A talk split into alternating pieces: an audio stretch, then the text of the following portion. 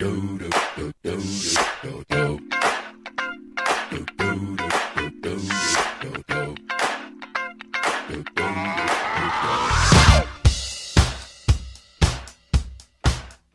everyone, and welcome back to the Dance Parent Podcast. It's Jake and Jana. Thanks again for joining us this week.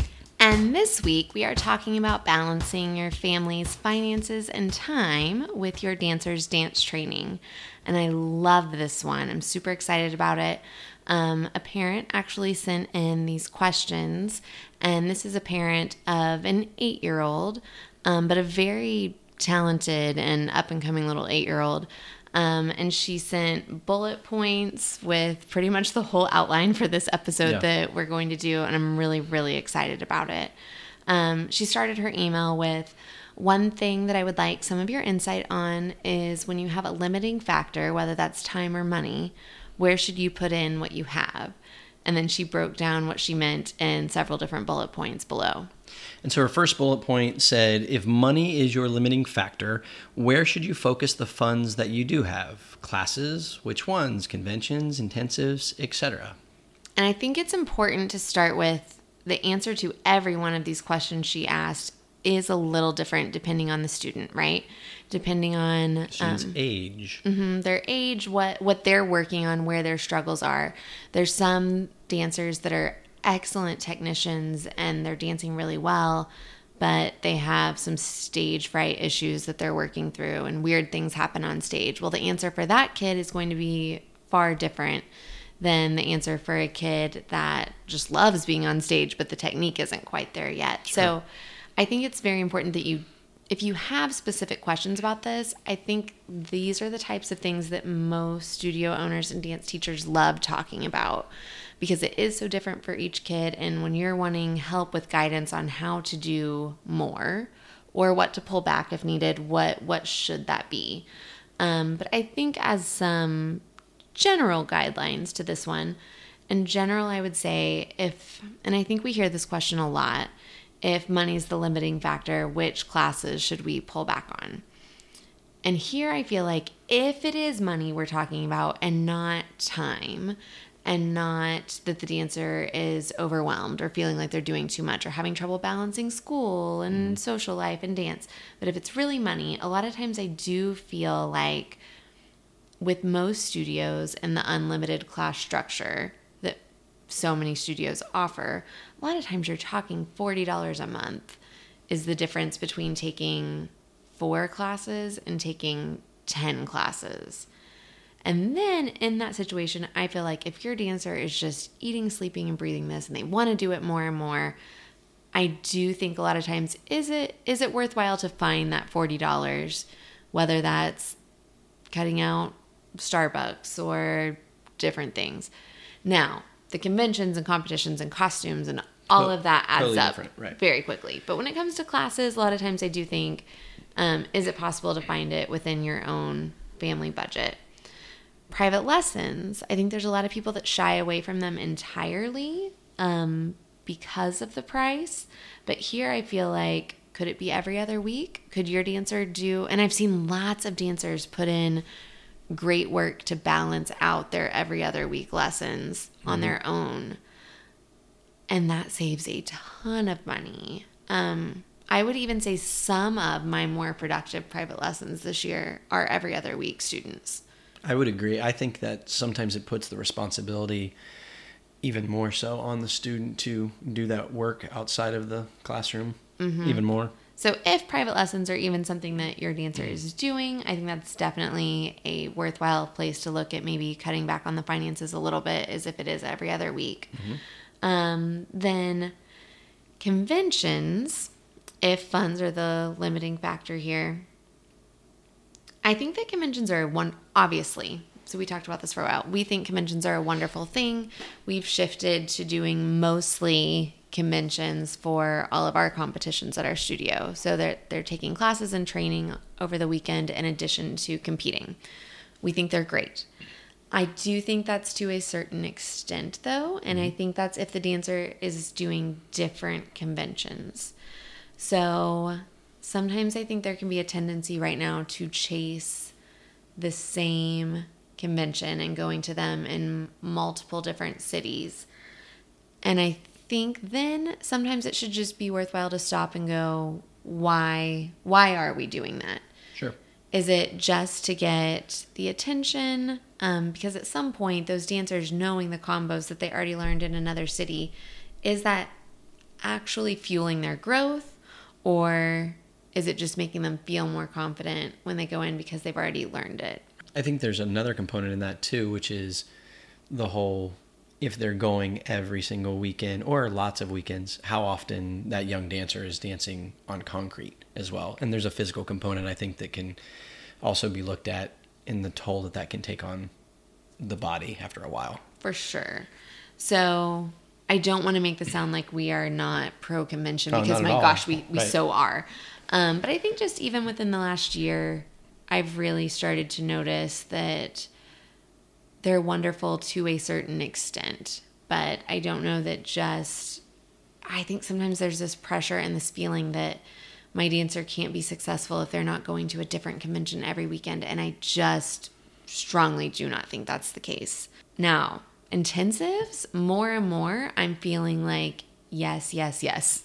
Mm-hmm. So here's why, and we've talked about this some on some other episodes, but at a convention, your dancer is taking from let's say 10 different teachers over the weekend and switching styles so quickly and they're just cramming so much information in in one weekend. And really it can be a great thing. It's eye-opening. They're they're moving in different ways um, so many great things. But how much of that can they really retain that is life-changing for them as a dancer? They're going to take a few things that are just wonderful right? They get to dance with different people. I mean there's there's lots of good but with an intensive where they're working with the same people for multiple days, and I feel like I just saw this when we brought Sam Neeson this year and he worked with our dancers for a full week. Saw some big changes because they were just able to soak in more mm-hmm. from that person. And that was in a couple days. Right. So, some of these like summer ballet intensives and things where they're training with the same faculty for two weeks, four weeks, some of them are six weeks anymore. I think that's where it's expensive, but I think it can be so worthwhile. And back in the day, and by back in the day, I mean like two years ago, um, I don't think there were a lot of opportunities for younger dancers with intensives, but that is changing constantly.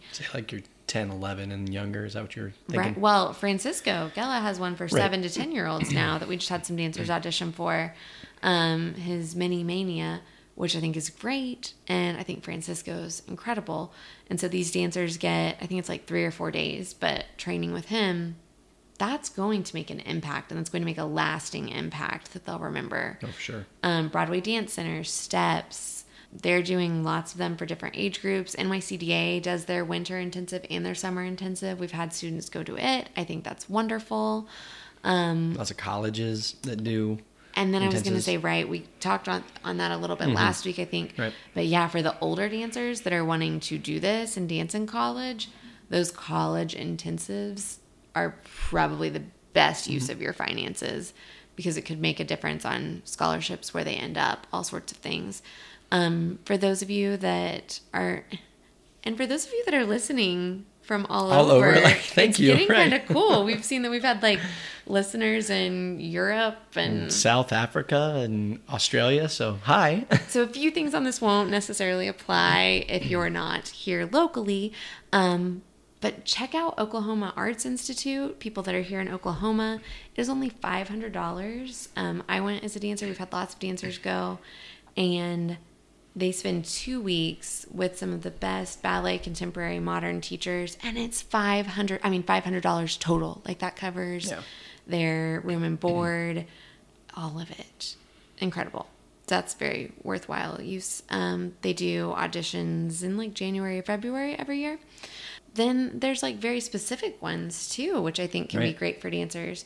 So you have Riff down in Dallas. With Milana Murphy, who's great. Yes. Uh, Tapping the Network, which was Gregg Russell's brainchild that's been carried on with Ryan Lohoff and Angie Carter. Um, our own hip hop teacher, Chris Nord, does lots of different hip hop intensives over the summer. So I think some of these specialized ones can be great opportunities too depending on where your dancer's interests lie.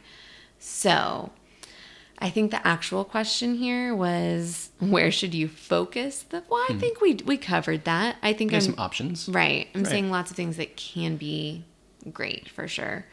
So the next question was if time is your limiting factor, where should you spend the time that you have available? This could be because there are just too many outside activities for the family or even a class time conflict.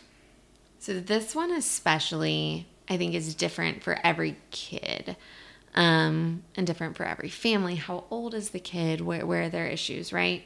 Um, but I think ballet is a definite and should always come first. So We're pretty firm believers in that. Mm-hmm. Taking as much ballet as they can, I think, should definitely be the first thing. I would say tap and jazz are next. And then after that, I would say group rehearsals and anything. Sometimes it's competition, but sometimes it's not. I think there's there's different opportunities in different places for dance companies that aren't necessarily doing a ton of these expensive competitions, but mm-hmm. somehow training with a group where you have to match a group and working with a dance team in some sort should be next. Absolutely. So ballet first, tap and jazz classes next, and then some sort of training where you're having to match a group. Um, after that, then I would say additional style classes should be the next priority. And I think it's important to point out that, especially for young dancers, these can alternate by year or semester, even if say needed. in my semester. Um, and I, you know, I'm saying younger dancers, but older ones too. I think sometimes we feel like I must be constantly training in ballet, tap, jazz, lyrical, and modern and contemporary, and ballroom and hip hop and musical theater, and I need to be able to sing and act. And honestly, all that's kind of true. You do need to be able to do all that. But that doesn't mean that you need to be training in it constantly every semester or every year. They can rotate around when they're training in those things. Um, and I think students should probably be encouraged to do that some um, because I do think finding a balance so that there's not burnout is also very important. So there's not injury. I think that can also make it more exciting for them Mm-hmm. if they know that they only have a limited amount of time to soak things in or to pick things up or whatever. You know, it's it it puts it a little bit more on like, hey, I've only got this much time. How much can I learn? Right. You know. And then next year, when I get to come back to Exactly. taking Right. hip hop or a musical theater class or fill in the blank, it's new and exciting and it's it's like a fun elective, right? There's a hunger there at that point. Yeah. Um, extra ballet classes, obviously, always wonderful. And you know, I'm gonna say I really think private lessons are the last part in this puzzle for me. Um, this depends on the dancer's age, right? If they need solos to be auditioning for colleges, that's going to become important then for there to be that private lesson part. But I think the other components are probably the most important. Or at least they take priority, I would say, before. Mm-hmm. Yeah. Then the next thing in the email said on the flip side, can we move to this now? Yeah. Okay. On the flip side, if you have some extra funds, is there an area where those would be best focused? So we really thought about this one, Right. And shocker, I'm going to say it's different for every kid again. But after what I've seen this year, if I were to rank these, I would say intensive training first. Um, find and you know a lot of these can be local. Um, most ballet companies do summer intensives. Um, obviously, some of them could be not local as well. And looking into some of these things that are in New York and LA, and I think those opportunities are wonderful for kids too. Um, but if there are just extra funds, that intensive training is probably where I would put it first. Same. Then I would do extra classes next, and then privates next. Understanding that that's going to be slightly Different different, for, for each, each kid. kid. yes. Um, you know, one thing that I see a lot of families spending a lot of extra funds on, though, is just doing tons of extra solo competitions.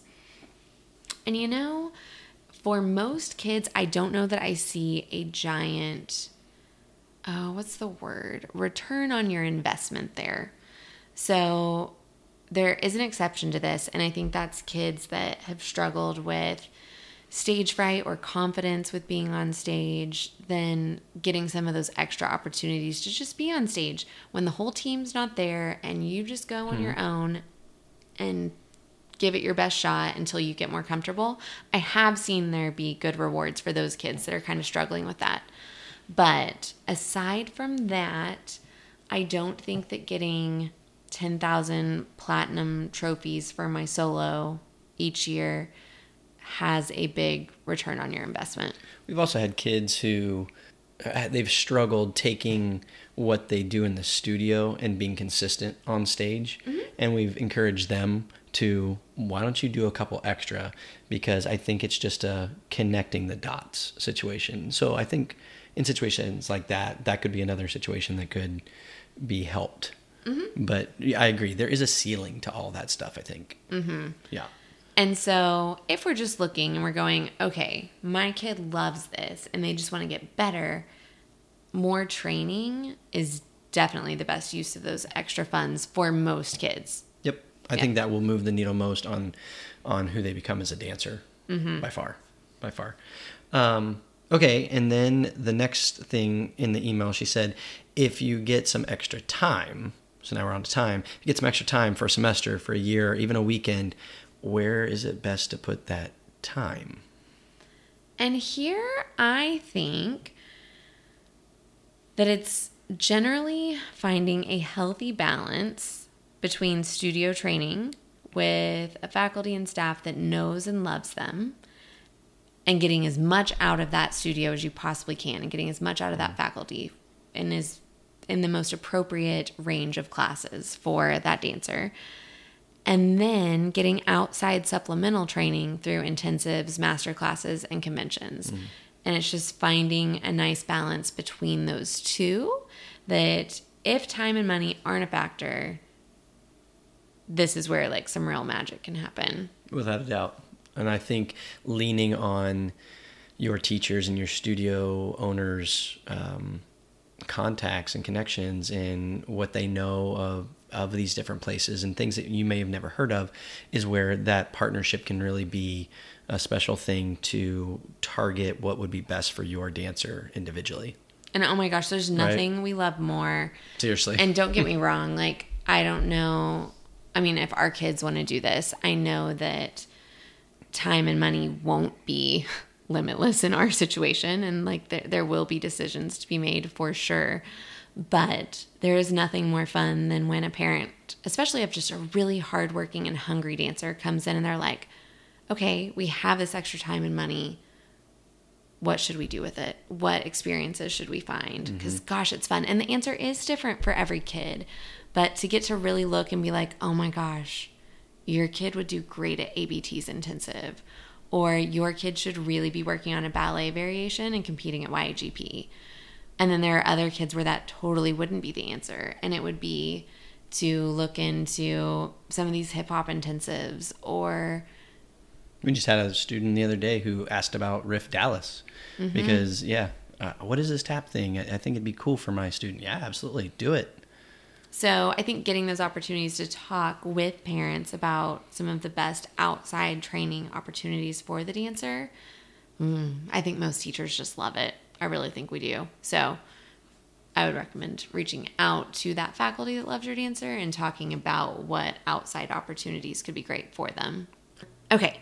And then that was kind of the gist of her email and mm-hmm. her four questions, but that led us to another thing too, which is fundraising to help with finances. And I'm not kidding. We have had, it, it comes in and out from year to year, but we have had families that have raised thousands through Oh, sure. fundraisers Yeah. in one year. Thousands, not exaggerating. Um, and it's not necessarily selling 10,000 candy bars because that actually does not have a great return on investment usually. Um, but there are several that have been so great. So if you are in Oklahoma Um, we've had years that we've had families sell blue and gold. It's like sausage and chicken and bacon. I don't know. Evidently, it's very good. I don't even eat meat, and I've never tried blue and gold. But we've had families that have raised a thousand dollars from one blue and gold Oh, yeah. fundraiser. Um, I think because the expense per item is so high, and then I think they get like fifty percent back on it. It's giant. I highly recommend someone organizing it every year. Then another one this calendar thing. Yes. Yeah. So I'm sure you all have seen this. Lots of different teams do it, but we've had families doing it right now to raise money for nationals. Was it you buy a square? Is that it? So yeah, you set up the calendar, and one parent could do this for a whole team. It could be so quick and easy, and then each family just shares it. But it's just a calendar, and then you ask people to sponsor a day, and they just Venmo you money, and For the date, right? uh-huh, For and like, people love it. so on the 12th, you pay twelve dollars. $12, yeah. And if you sponsor the fifteenth, and then you exit off on your little thing and repost it, and people get excited about it, and like, oh, we'll take the twentieth. But here's the thing, I just added it up. do the math. I think in my mind I knew like, oh, that'd pay for a convention maybe. On a month with 31 days, that is $496 just to share Heyo. the little picture of the calendar and ask people to sponsor days. And I see people's filled up all the time. So it's clearly successful. Um, and I, I think thi- there may be some fear there with like asking, f- I mean, I'm not the best at this, but like asking for help or putting it out there. What if people don't do it? People do. They do it. And even if you only get $100 from it, that feels worth it to post a picture of a calendar to me. I feel like that's way easier too than like sitting out front of, I don't know, some box store to sell things or For sure. you know traveling to deliver things that somebody bought for you. So yeah, I mean that's way easy. Another one I highly recommend from my own personal life experience Here we go. sell your stuff. Um, things that are in your house that you don't use and don't need anymore, especially with kids that outgrow things so quickly. Um, but especially, here's the kicker within your own little dance community dance clothes, dance costumes, Dance shoes. within your own studio, just selling those things to the younger dancers that are below you, rather than just like getting rid of them when they don't fit anymore. There's some serious money that can be made from this because every dancer needs dance clothes and costumes and shoes. So I think I would even love within our own studio to just see a little more of that. Um, use your like band or Facebook uh, company groups and sell that stuff for sure.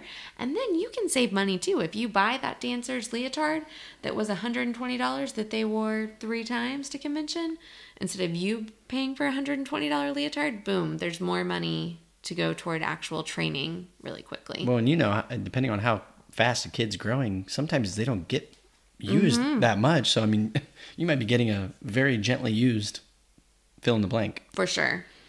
Um, another one that's been really successful for some of our dancers is doing a raffle where some families get together, come up with whatever the prizes are. It can be an Amazon gift card, it can be people donating things to a gift basket, um, and then selling raffle tickets for whatever you want $5, $10. People buy them.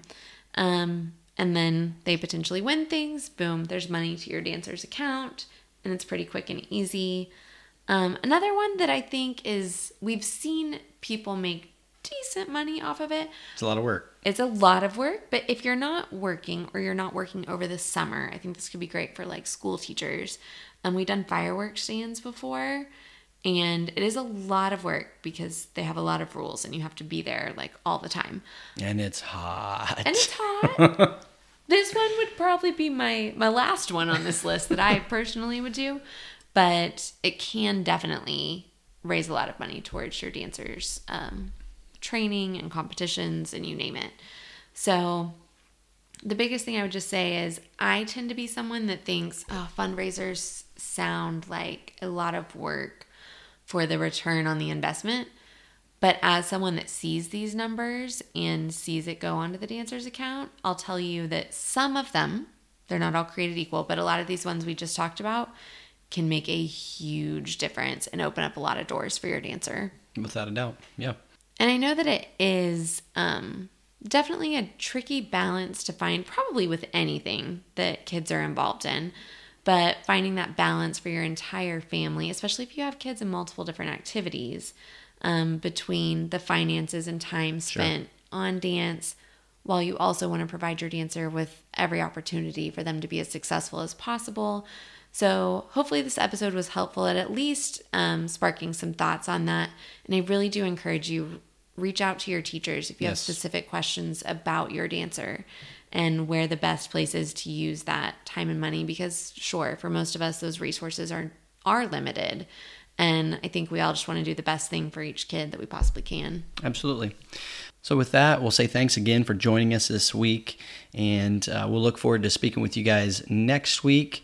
And again, if you have any questions, please DM us or send us uh, those questions and topics, and we'll be happy to cover them on a future episode. So, we hope everyone has a wonderful week, and we'll catch you guys next week. Bye, everyone. Bye, guys.